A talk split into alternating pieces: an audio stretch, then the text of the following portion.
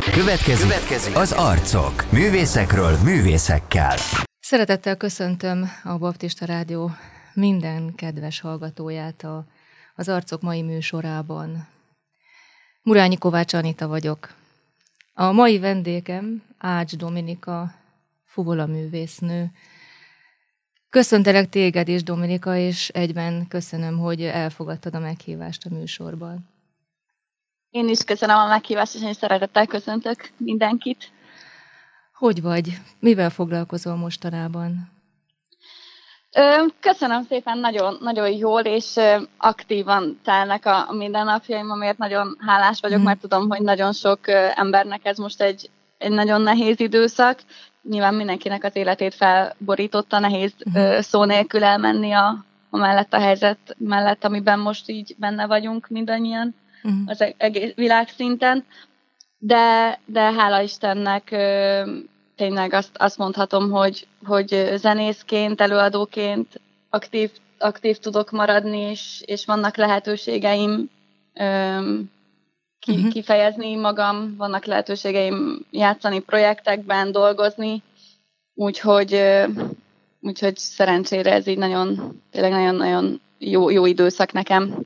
Van most valami konkrét feladat, amire készülsz?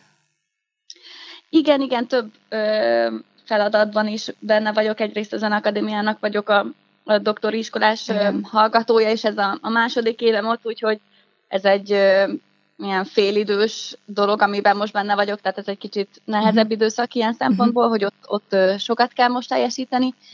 És ezen kívül játszom a Győri Filharmonikus Zenekarban. Ott is vannak munkák, hála Istennek, ők is tudnak dolgozni, illetve csinálunk rádiófelvételeket, közvetítéseket, és emellett tanítok, és csinálom a szabadúszó dolgaimat, vannak koncertek, amire készülünk, lesz most a Zeneakadémia nagytermében február elején egy koncert, amire nagyon készülök, és nagyon izgatottan várom, ez nagy feladat és nagy felelősség. Úgyhogy emiatt is nagyon, nagyon boldog vagyok, és hálás, hogy van lehetőség ott játszani. Mit fogsz játszani? Gondolom ez is egy online koncert lesz a járványhelyzet miatt. Igen, ez egy közvetített koncert lesz szintén. Schubert, Trockne Blumen, az elszáradt virágokat fogom játszani, és Fauré A-dur szonátáját, és Bogányi Gergővel. Bogányi Gergő zongoraművésszel fogjuk együtt játszani, úgyhogy ez hatalmas öröm és megtiszteltetés vele is ebben a csodálatos teremben játszani, úgyhogy igen, mindenképpen meg fogom nézni. Izgatottan várom. Mindenképpen meg fogom nézni, és ajánlom is szeretettel a kedves hallgatóknak is, hogy kísérjék figyelemmel ezt a koncertet. Hogyan készülsz? Mennyit gyakorolsz? Hát ez egy eléggé sportoló élet ilyenkor az ember, amikor egy nagyobb koncertre készül, akkor eléggé be vannak osztva a mindennapjaim, legalábbis tudatosan felépítem, hogy mi a legszerencsésebb, hogy az ember a koncertre a legfelkészültebb legyen, és a legjobb formában legyen minden szempontból, mint fizikálisan, mentálisan, tehát mind a két oldalról nagy a nyomás, tehát nagyon megterhelő egy órás anyagot végigjátszani fuvolával, mint levegővel, tehát fizikálisan az embernek a testébe lenni, és ugyanakkor szellemileg is végigkövetni az egész darabot, ott lenni, koncentráltam, nyilván az érzelmeket közvetíteni, ez mind-mind nagy feladat, úgyhogy ilyenkor eléggé szigorúan tartom magam egy menetrendhez, egy délelőtti, reggeli befújás, hangképzés, és aztán utána pedig elkezdek a darabokkal foglalkozni. Igen. Nagyjából beosztom magamnak, hogy hányszor szeretnék mondjuk végigmenni teljesen egyben megállás nélkül a darabokon. Ez is egy fontos erőpróba nap mint nap eljátszani koncertszerűen, és arra az állapotra tréningezni magamat, hogy milyen lesz, amikor tényleg ott fogok állni. Tehát ez is a rutinnak a része, és ez is a felkészülésnek a része, ebbe a helyzetben minél inkább beleképzelni magunkat. Tudtok együtt is próbálni Bogányi Gergellyel? Tehát, hogy személyesen is találkoztok. Igen, hát ez elengedhetetlen a koncert előtt. Egyelőre még az egyéni készülés szakaszában vagyunk, de hamarosan megkezdődnek a közös próbák rá, úgyhogy a jövő héttől már már fogunk együtt is próbálni, úgyhogy már nagyon izgatottan várom, mindig nagy öröm és nagyon izgalmas megismerni egy új zenészt, és megérezni, hogy az ember hogyan tud dolgozni, együtt muzsikálni a másikkal. Igen. Hát bizonyára rendkívül izgalmas. Igen. Említetted Schubertet, szereted a romantikát? Kedveled a műfajt? Nagyon, igen. Bár Schubertnek ez a darabja nagyon nehéz, és sokszor azt érzem, hogy nem is kifejezetten romantikus zene, tehát az embernek valahogy ennek a zenének az egyszerűségét kell megkeresnie, és akkor valahogy ott rejtőzik meg az igazság. Tehát ez az, amivel én is küzdök, mert egy nagyon szenvedélyes embernek gondolom magam, és nehéz néha kontrollálni ezeket az érzelmeket. Közben pedig a darabnak a témája, azért ez egy programzene. Schubert egyik dala, szintén Elszáradt Világok nevét viseli, és ennek egy variációs darabja ez a fubola-zongora darab, és elengedhetetlen, hogy az ember foglalkozzon az eredeti dallal, az eredeti dalnak a mondani valójával, a mögöttes tartalmakkal, és ez is ugyanúgy egy kihívás lesz érteni, értelmezni, megélni, megérezni, hogy vajon Schubert mit szeretett volna ezzel a dallal, hogy miért ezt választotta. Te mennyire tartod, vagy hogyan gondolkodsz a zenei formálás szabadságáról így művészként, hogy a művészi szabadságot miben látod, hogy milyen lehetőségei vannak egy művésznek? Mennyire fontosak a stílusok szabályait betartani, és hogyan kezeled a határokat? Hát úgy gondolom, hogy abban a rendszerben, amiben felnövünk, tehát egy szigorú konzervatóriumi rendszerben vannak a technikai tudásnak, illetve a zenei tudásnak alapvető pillérei, ami mellett nem lehet elmenni, ami a szakmánknak a része, a hivatásunknak a része, és ehhez nagyon szigorúan tartom magam. Tehát azt gondolom, hogy ez is egy folyamatos fejlődési folyamat az embernek, minél többet megismerni az adott korszakokról, az adott stílusokról, a zeneszerzőkről, mert ez mind gazdagít minket. Ugyanakkor arra talán érdemes figyelni, és erre próbálom magam is trenírozni, hogy az ember ne essen át a ló túloldalára, hogy annyira analizálja, és annyira túl kontrollálja a stílusokat, a műfajokat, hogy szabad, és hogy nem szabad, hogy ez azért meg tud fosztani szerintem a szabadságtól zenészként, és valahogy ebben érdemes megtalálni az arányt, hogy az ember hogyan muzsikál. És te ebben tudatos vagy ezek szerint? Tehát hagysz magadnak teret? Igen. A legtöbbször szoktam. Tehát az ember azt érzi, hogy fejlődik a tudásában, az ismereteiben, akkor egyre jobban rájön egyébként, hogy mennyi mindent nem tud, és mennyire kicsi. Igen. Ugyanakkor ez azért szabadságot is ad egy idő után. Igen. Te mennyire tartod fontosnak azt, hogy megszólítsd a közönségedet, mondjuk főleg egy önálló koncerten van erre lehetőség? Miért jó ez, hogyha szavakkal is tudsz szólni a közönséghez?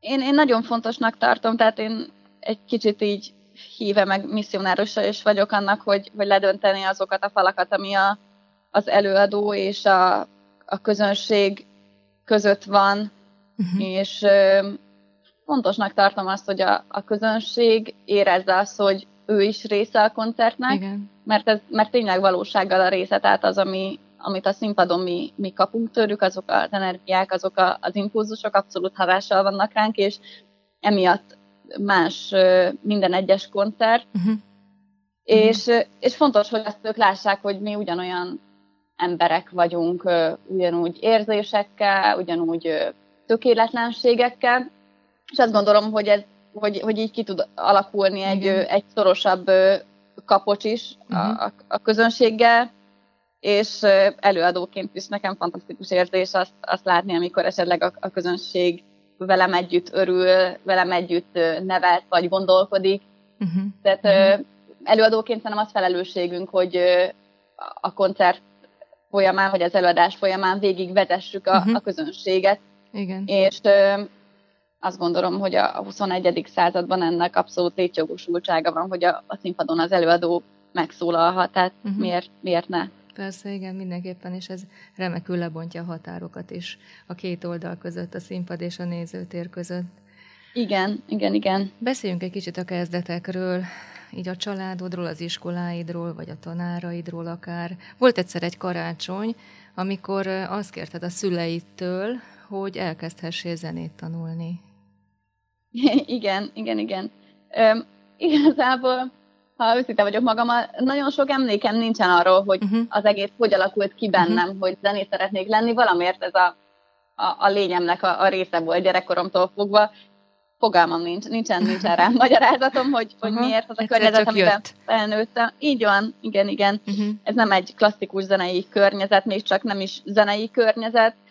Mégis valamiért minden porcikámmal éreztem, hogy nekem ez az utam, úgyhogy ez nagyon kiskoromtól kezdve kialakult bennem, és ki is mondtam, hogy én ezzel szeretnék foglalkozni, és tényleg nagyon hálás vagyok a szüleimnek, meg a családomnak, hogy ők végig támogattak ebben, annak ellenére, hogy nyilvánvalóan fogalmuk nem volt, hogy mit akar ez a pálya magában, ők látták az elhivatottságot, a megszállottságot bennem, és tudták, hogy én akkor tudok boldog és teljes lenni, hogyha ezen az úton maradhatok, és tényleg mindent megtettek azért, hogy én ezt a pályát teljességgel betölthessem.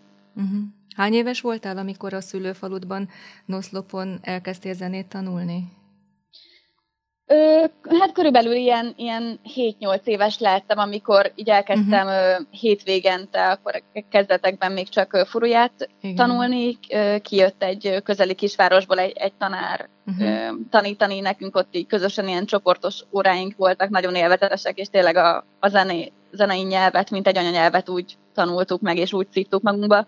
És aztán, amikor már elég nagy voltam, akkor már elengedtek a Ajkára, ahol Kovács Imrénél kezdtem el fuvolát tanulni, és igen, 4-5 év tanulmány után akkor 14 évesen felkerültem Budapestre, és ott a Weiner Leó konzervatóriumban tanultam Horgas Eszter fuvolaművésznél, és ezek nagyon meghatározó évek voltak, és aztán pedig az egyetemi évek alatt Sebők Erika fuvolaművésznél tanulhattam, a Zeneakadémián, illetve volt egy fél év, amikor professzor Heinrich Wiese fuvolaművésznél Salzburgban, a Mozarteumban voltam ösztöndíjjal, úgyhogy tényleg azt mondhatom, hogy hihetetlenül jó mestereim voltak.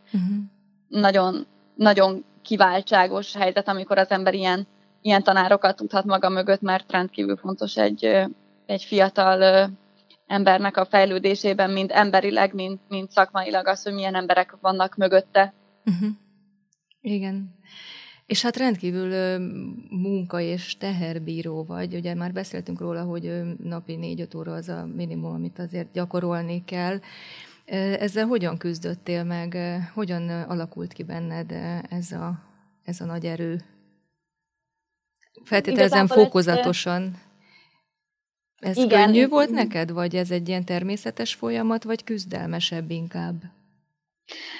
Azt mondhatom, hogy ez egy viszonylag természetes folyamat. Igazából a legtöbbször örömömet leltem abban, hogy dolgozhatok azon, hogy minden nap egyre jobb, és hogy minél inkább a határaimat feszegessem, és ez gyakorlatilag egészen kiskoromtól fogva kialakult egy nagyon szoros napirend, a gyakorlásokkal együtt, a különböző szakkörökkel, foglalkozásokkal együtt, és nyilván minél idősebb egy gyerek, annál többet lehet rápakolni, és én nagyon élveztem minden egyes kihívást, tehát tényleg ez a teher alatt nő a pálma című mondat, vagy nevű mondat, ez az én életemben abszolút jellemző volt, és a mai napig én azt érzem, hogy akkor tudok a leghatékonyabb lenni, amikor tényleg nagy rajtam a teher, és amikor nagyon intenzíven kell fókuszálnom egy-egy dologra.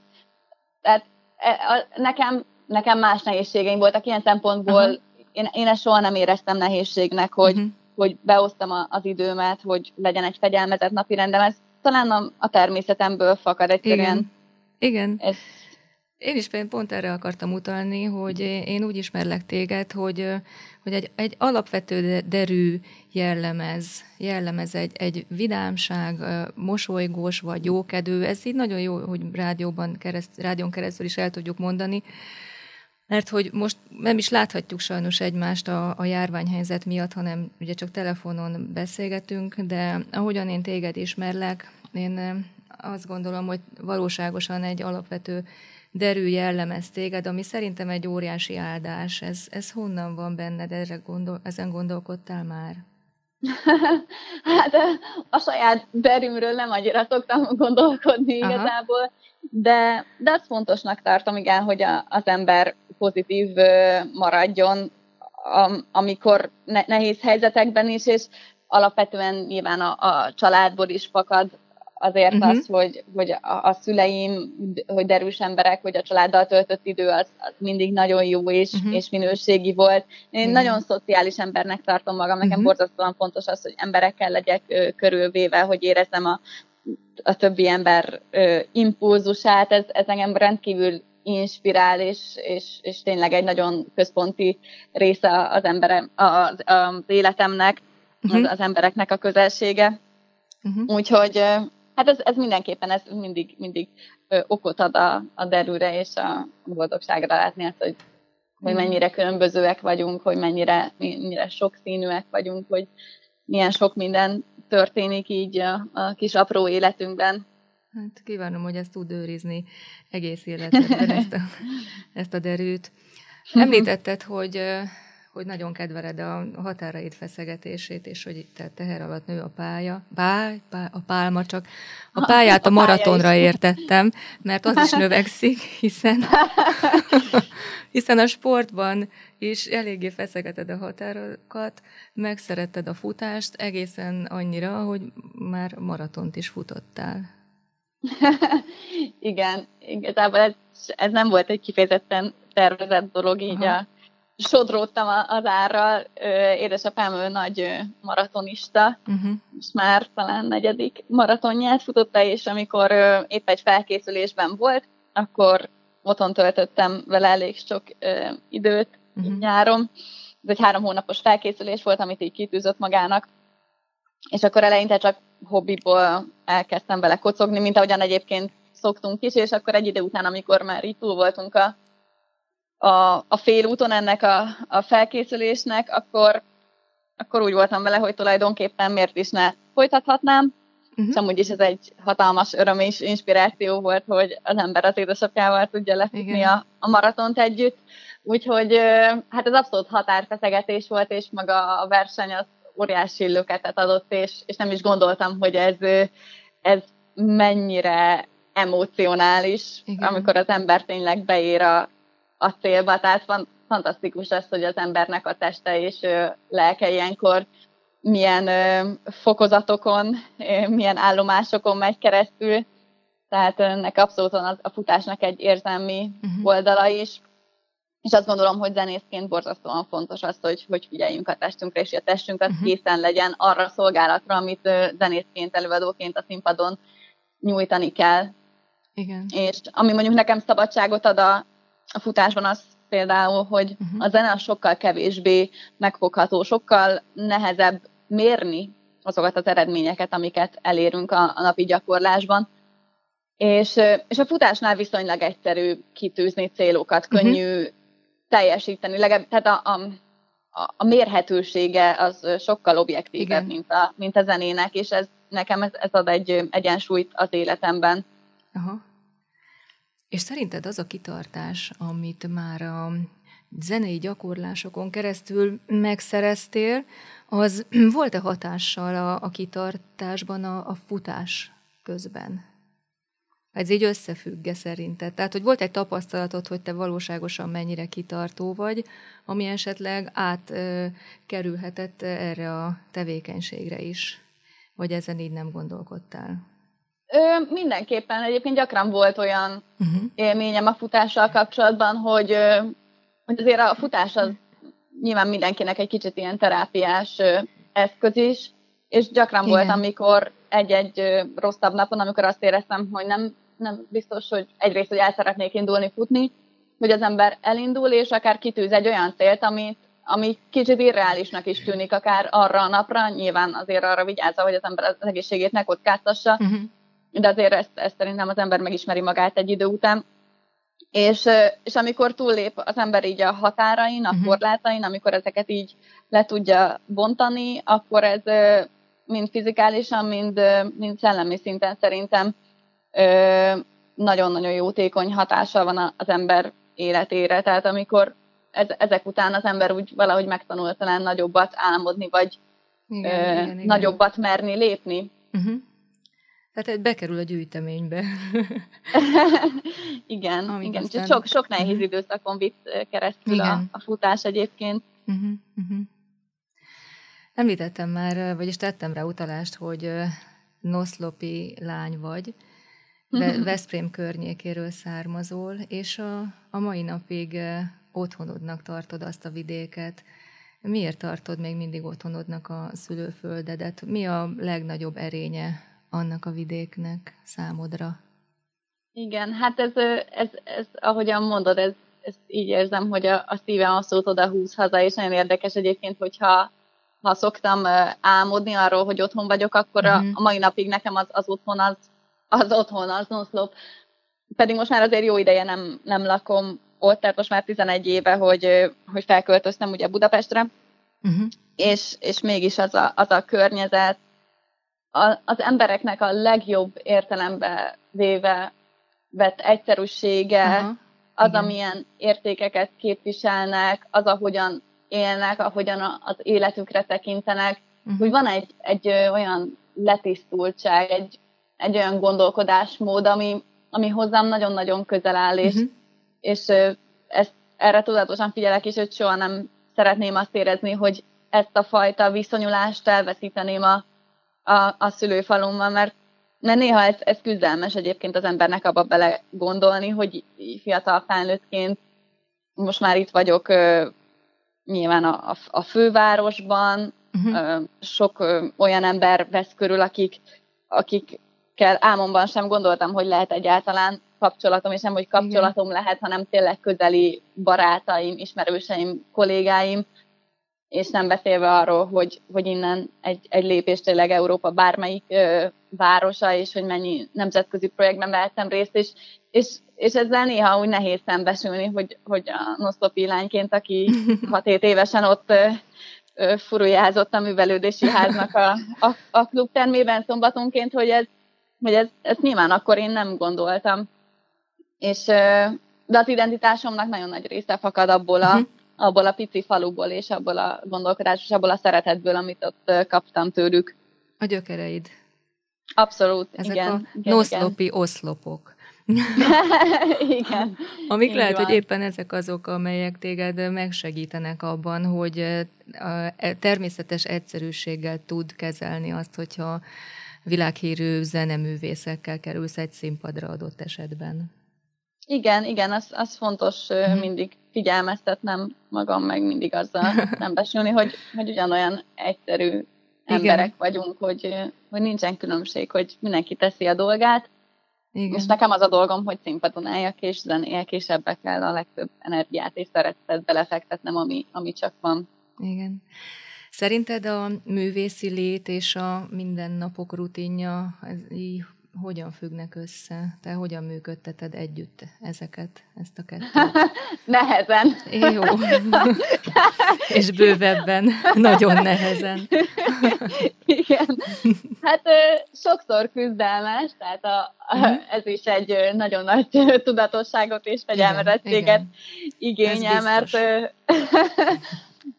amellett is nehéz elmenni szó nélkül, hogy ez nem egy olyan hivatás, amit az ember a próba után letesz, és akkor hazamegy a családjához, és onnantól kezdve a munkahelyet nincsen ott, mert a zene, a művészet az olyan szinten hat nyilván az embernek a szellemére, a lelkére, hogy ez folyamatosan ott van benne, és amikor van egy fontosabb projekt, koncert, előadás, akkor az ember azért egy kicsit más állapotba kerül, és ez így be tudja kapni az ember teljesen. És akkor ezekben az időszakokban azért úgy egyrészt iszonyatosan frusztráló tud lenni a mindennapoknak, tehát amikor a számlát kell befizetni, igen, és fel kell porszívózni. Tehát ezek annyira pipiáner dolgoknak tűnnek ahhoz képest, amiben az ember benne van. Igen. Mindenféle felvágás nélkül, de tényleg ilyenkor az ember azt érzi, nyilván amikor normális állapotban vagyunk, akkor érezzük, hogy nyilván ezek is fontos dolgok, de azért ezekre figyelni kell, hogy az ember tudja a saját civil életét is élni, és tudjon figyelni a körülötte levő emberekre, és nem begubózni a saját kis világunkba. Igen. Hiszen nem csak a körül forog, és azért könnyű azt érezni, hogy az én dolgom most a legfontosabb. Tehát ez is egy eléggé nagy tudatosságot és fejlődést kíván. Legalábbis nekem ez küzdelmes szokott azért lenni, de hát igyekszem benne fejlődni, meg igyekszem a szeretteimre figyelni ezekben az időszakokban is. Hát meghiszem azt, és hogy ez remekül felkészít akár családalapítás és a művészpálya összehangolására, ami adott esetben lehet egy következő lépcsőfok az életedben. Hát igen, nyilván így most 25 évesen az ember már gondolkodik ezen, vagy tervezi, meg nyilván az egy női életnek a beteljesedése, amikor majd anya lehet, amikor feleség lehet, és ezt előre látva is sejtettem, hogy ez nehéz lesz a karrierrel összeegyeztetni és összehangolni, és megtalálni ebben az arányokat, hogy az ember hogyan lehet ennyiféle szerepben jelen, igen, és biztos, hogy jó társa kell, igen, lenni, és bízom benne, hogy azért az ember a jó társat talál magának, akivel tényleg kiegészítik, igen, egymást, akkor ezek a dolgok nagyon sok figyelemmel, szeretettel, türelemmel ezek tudnak működni. Így van, tehát nem egyedül fogod csinálni. Igen. Zeneművészként vannak önálló projektjei, tehát hogy elég szabad gondolkodású vagy. Én azt tapasztaltam, hogy tágteret engedsz a kreativitásodnak. Igen. Számomra az nagyon fontos, az, ahogyan felnőttem, minden évben volt egy őszművészeti kurzusunk nyaranta a Balatonfüreden, Horgas Eszter művésznőnek a művészeti vezetésével, és igazából ott gyerekkorom óta ezt szipantottam magamba, hogy az embernek használnia kell azokat a tehetségeit, amit kapott, és ezekben fejlődni kell, ugyanúgy, mint a zenében. Nyilván vannak prioritások, igen, hogy az ember miben mennyi energiát és időt fektet, de ha nagyot álmodok, akkor tulajdonképpen nem klasszikus valaművészként tudom magam csak elképzelni, hanem előadóként. Tehát fontosabbnak találom az üzenetet, amit az ember ki akar fejezni, mint azt, hogy beszorítani magát egy dobozba. És azt gondolom, hogy én nem erre vagyok elhívva, hogy egy klasszikus pályát töltsek csupán be, és nyilván ennek minden pozitív és negatív oldalával együtt, de volt most már azért elég számos olyan produkció az életemben, ahol nagyon azt éreztem, hogy önmagam lehetek, hogy teljes lehetek, és ott tényleg egészen merész korlátok nélkül voltam jelen a színpadon, tehát ott tényleg már nem tudtam volna magam úgy definiálni, hogy kvázi mint futballistaként, igen, vagyok jelen, hanem előadóként volt egy üzenetem, volt egy nagyon konkrét vagy fontos dolog, amit én ki szerettem volna fejezni, és arra kellett megtalálni az eszközöket, hogy hogyan. Tehát alapvetően összművészeti gondolkodás jellemez téged, mely művészeti ágakat érint ez? Igen, abszolút így élem az életem, mint igen, tulajdonképpen összművészként igyekszem. Lát, leginkább nyilván a zenei részben a fugola ének, ugye éneket is tanultam jó pár éven keresztül, és ezt gyakorlom a mai napig. Ezen kívül ugye a mozgás az nagyon fontos, tehát a kortárs tánc, illetve ha úgy van, akkor mint színészként is jelen lenni a színpadon. Nyilván ezekben az embernek mindig fejlődnie kell, és nem lehet egy szinten tartani az összes művészeti ágat. Ez nyilvánvaló, hogy ez mindegyik egy-egy külön élet lenne, hogyha az ember azt mondaná, hogy akkor táncos az egy külön élet, azt, hogy az ember futbolista az egy külön élet, és nyilván nálam is a futbol az, ami a prioritásnak a legtetején van, tehát ezt soha nem fogja semmi sem megváltoztatni, de igyekszem fejlődni a többiben is, és minél inkább professzionálisra fejleszteni, amennyire lehetőségem van rá. Uh-huh. Ami pedig a fúvolát illeti, ott ha jól értem, akkor a sorrend a szólista lét, azután a zenekari munkák és a tanári pálya. Én erre következtetek. Igen, most ebben a szakaszomban, amiben most vagyok, ebben abszolút igazad van, és én is így látom, hogyha sorrendet kéne állítani, de tulajdonképpen úgy van, hogy az ember, amiben éppen benne van, tehát ha most egy óra múlva tanítani fogok, akkor nekem az a két kicsilány lesz ott a világ közepe arra az egy órára, és aztán, ha jövő héten zenekarotni fogok, akkor az. Tehát kicsit az emberi projektekben, de nagy vonalakban abszolút én is így állítanám fel a sorrendet. Igen. Most felteszem neked azt az egyik kérdést, amit minden beszélgető társammal megteszek, hogy hogyan tapasztalod Isten vezetését a művészi pályádon? De ha gondolod, akkor elkezdheted azzal is, hogy beszélsz arról, hogy hogyan találkoztál Istennel. Hát azt gondolom, hogy egy ilyen pályánál, amit én is járok, az elengedhetetlen látni, hogy ebben mennyi támogatás és mennyi vezetés van, és én ezt abszolút Istennek tudom be. Tehát azt, hogy milyen környezetből jövök, hogy ez hogyan született meg bennem, erre a pályára való elhívás, hogy erre minden feltételt megkaptam, ezek közül semmi sem az én érdemem. Viszont innentől kezdve az én felelősségem. És ezt mindig úgy tapasztaltam, hogy amikor benne voltam egy nehezebb időszakban, és amikor kérdéseim voltak, amikor nem értettem, hogy valami miért nem sikerült, amikor jöttek a kudarcok, akkor utána az ember mint egy puzzle-t összerakja a képet, hogy mennyire jó, hogy az úgy történt. És nyilván nagyon nagy a felelősség jól dönteni bizonyos helyzetekben, és embernek maradni, és jó embernek maradni, tisztességesnek, őszintének, de ennek ellenére is rengeteg kihívás, próbatétel, kudarc, sikertelenség ért, és fog is érni. És az fontos szerintem, hogy az ember ezekben a helyzetekben már a tapasztalataiból is, de hogy tudjon abban bízni, hogy Istennek a terve az, ami az egyetlen igazság, tehát hogy az azon kívül minden más igazából hiába való. És igen, és igyekszem ezekben, amikor az ember nehézségekben van, akkor is arra figyelni, hogy tenni a dolgát, és aztán onnantól kezdve már nem az én felelősségem, hogy mi fog történni. Hogy az ember beleteszi azt, amit bele tud, akkor onnantól kezdve engedni kell, hogy megtörténjen az, aminek meg kell történnie az ember életében. Ugyanakkor pedig, amikor jó időszakok vannak, és amikor az ember repül, és sok a siker, akkor pedig egy picit a földön maradni, és nem elfelejteni azt, hogy ez nem az én érdemem. És hálásnak lenni azokért a dolgokért, amit kapott és amit átélhetett. A másik kérdés, hogy mit gondolsz a művészet és a misszió kapcsolatáról, hogy a művészet vajon egy missziós eszköz is lehet adott esetben?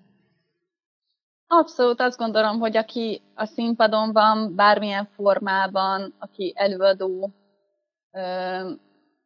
közvetít egyfajta lelkületet, egyfajta spiritualitást a közönség felé, és ez nyilván a közönség pedig érzékeny emberek csoportja, és mindenképpen hatással van rá az, hogy milyen ember áll a színpadon.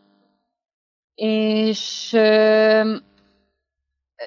igazából azt nem lehet mondani, hogy az ember minden egyes pillanatban a színpadon arra gondol, hogy ez egy misszió, de nagy vonalakban és a tudatunknak egy részénél viszont nyilván ott van ez a gondolat mögötte.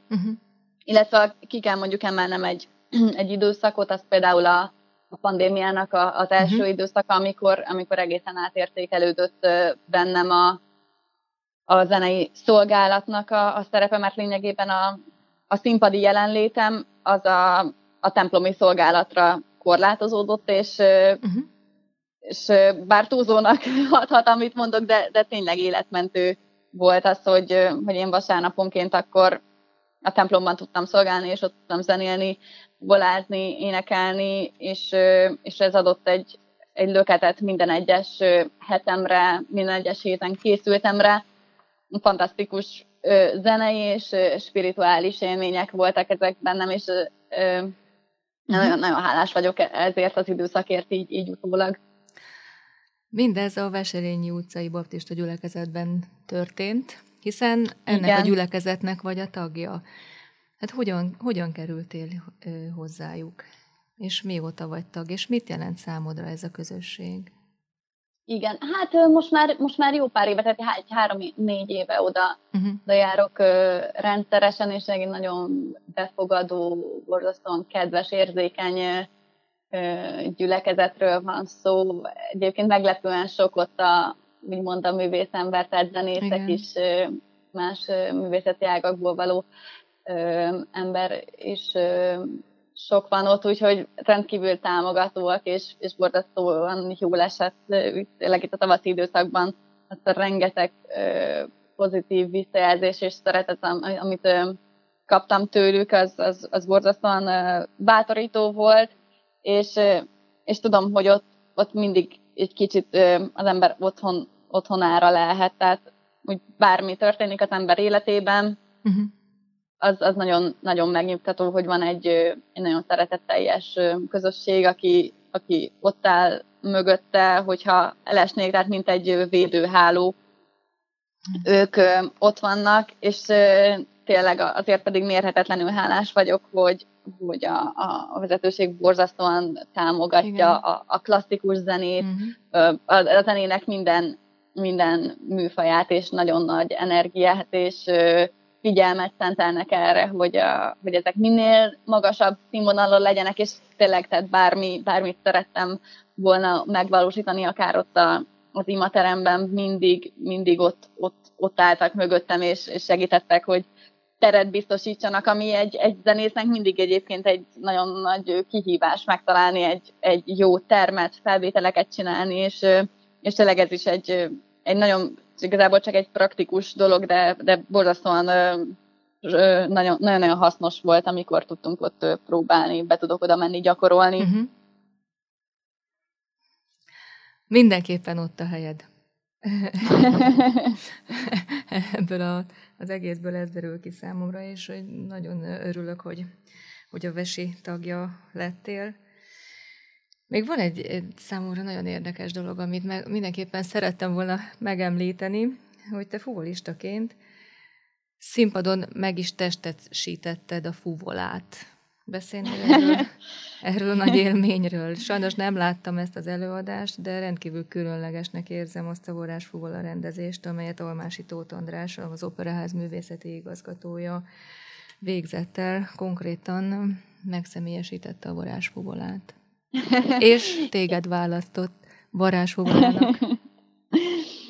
Igen, ez nagyjából a tavalyi időszakra köthető, akkor volt a bemutató a Zeneakadémiának a Solti termében. Egyébként ez egy operavizsgának a keretein belül volt, tehát tulajdonképpen nem az én vizsgám volt, én csak résztvevőként voltam benne.